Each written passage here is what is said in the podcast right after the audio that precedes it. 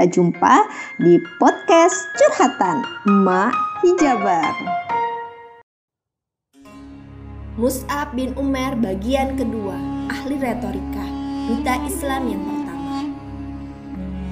Suatu hari, Mus'ab dipilih Rasulullah untuk melakukan tugas yang sangat penting. Ia menjadi duta atau utusan Rasul ke Madinah untuk mengajarkan Islam kepada kaum Ansar yang telah beriman dan bayat kepada Rasulullah di Bukit Aqobah. Selain itu, ia juga mengajak orang-orang di sana untuk masuk Islam, serta mempersiapkan kota Madinah untuk menyambut hijrahnya Rasul kelak. Sebenarnya, di kalangan sahabat saat itu masih banyak yang lebih tua, lebih berpengaruh, dan lebih dekat hubungan kekeluargaannya dengan Rasulullah daripada Mus'ab. Tetapi, Rasulullah menjatuhkan pilihannya kepada Mus'ab yang baik. Rasul menyadari sepenuhnya bahwa beliau telah memikulkan tugas amat penting di atas pundak pemuda itu. Ia menyerahkan kepadanya tanggung jawab nasib agama Islam di kota Madinah. Kota yang tak lama lagi akan menjadi kota hijrah, kotanya para dai dan dakwah, tempat berkumpulnya penyebar agama dan pembela Islam. Mus'ab memikul amanah dengan karunia dari Allah, seperti pikiran yang cerdas, jiwa yang luhur, sifat zuhud, jujur, dan kesungguhan. Ia berhasil melunakkan hati penduduk Madinah hingga mereka berduyun-duyun masuk Islam. Setibanya Mus'ab di Madinah, ia melihat kaum muslimin hanya ada 12 orang, yaitu orang-orang yang telah bayat akobah di Bukit Akobah. Tetapi tidak sampai beberapa bulan kemudian bertambahlah orang-orang yang masuk Islam. Kelak pada musim haji berikutnya, kaum muslimin Madinah mengirim utusan yang mewakili mereka menemui Nabi. Utusan tersebut nanti akan dibawa langsung oleh gurunya, yaitu Mus'ab bin Umar.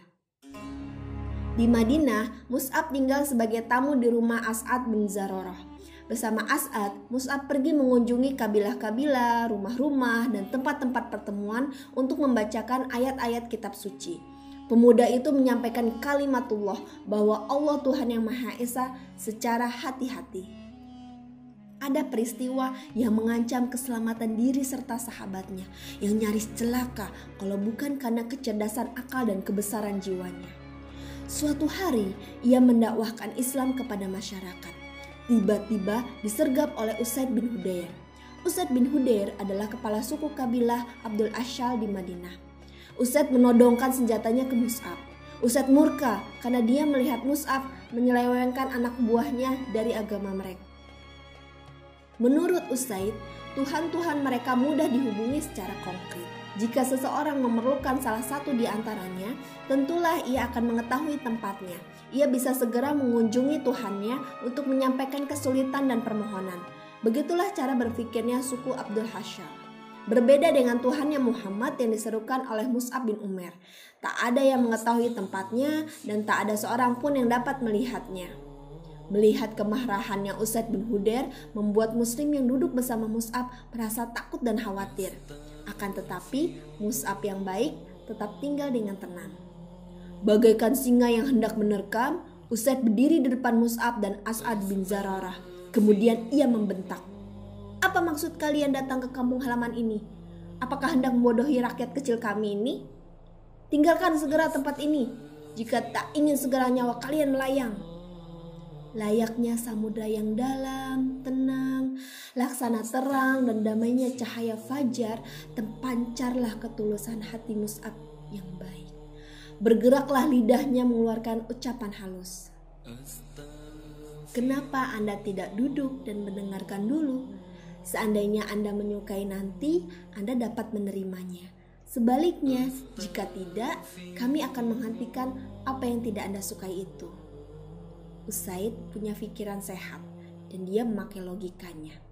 Ia hanya diajak oleh Mus'ab untuk mendengarkan dan bukan yang lainnya. Jika ia sepakat dengan apa yang disampaikan oleh Mus'ab, berarti ia akan membiarkan Mus'ab.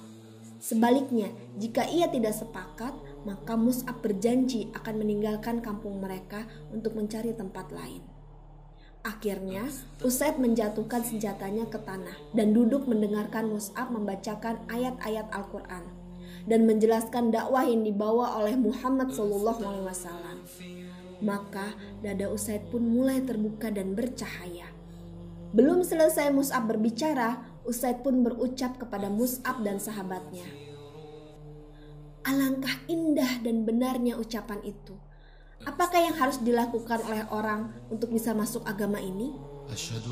Gemuruhlah suara tahlil, serempak terucap sebagai jawabannya.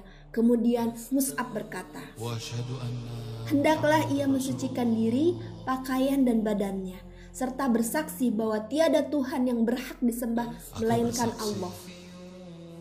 Beberapa saat, Usaid meninggalkan mereka, lalu kembali sambil memeras air dari rambutnya. Ia berdiri dan menyatakan pengakuan bahwa tiada Tuhan yang berhak disembah melainkan Allah dan bahwa Muhammad itu utusan Allah. Secepatnya berita itu pun tersiar. Keislaman Usaid bin Hudair, kepala suku kabilah Abdul Ashal, disusul oleh Sa'ad bin Mu'az, pemimpin Aus, dan Sa'ad bin Ubadah, pemimpin Khosraj. Dengan keislaman kepala suku mereka, berarti selesailah persoalan dengan berbagai suku yang ada di Madinah warga kota Madinah saling berdatangan dan bertanya-tanya sesama mereka. Jika Usaid bin Hudair, Sa'ad bin Ubadah, dan Sa'ad bin Mu'az telah masuk Islam, apalagi yang kita tunggu? Ayolah kita pergi kepada Mus'ab dan beriman bersamanya. Kata orang, kebenaran itu terpancar dari celah-celah giginya. Demikianlah duta Rasulullah yang pertama telah mencapai hasil gemilang yang tiada taranya.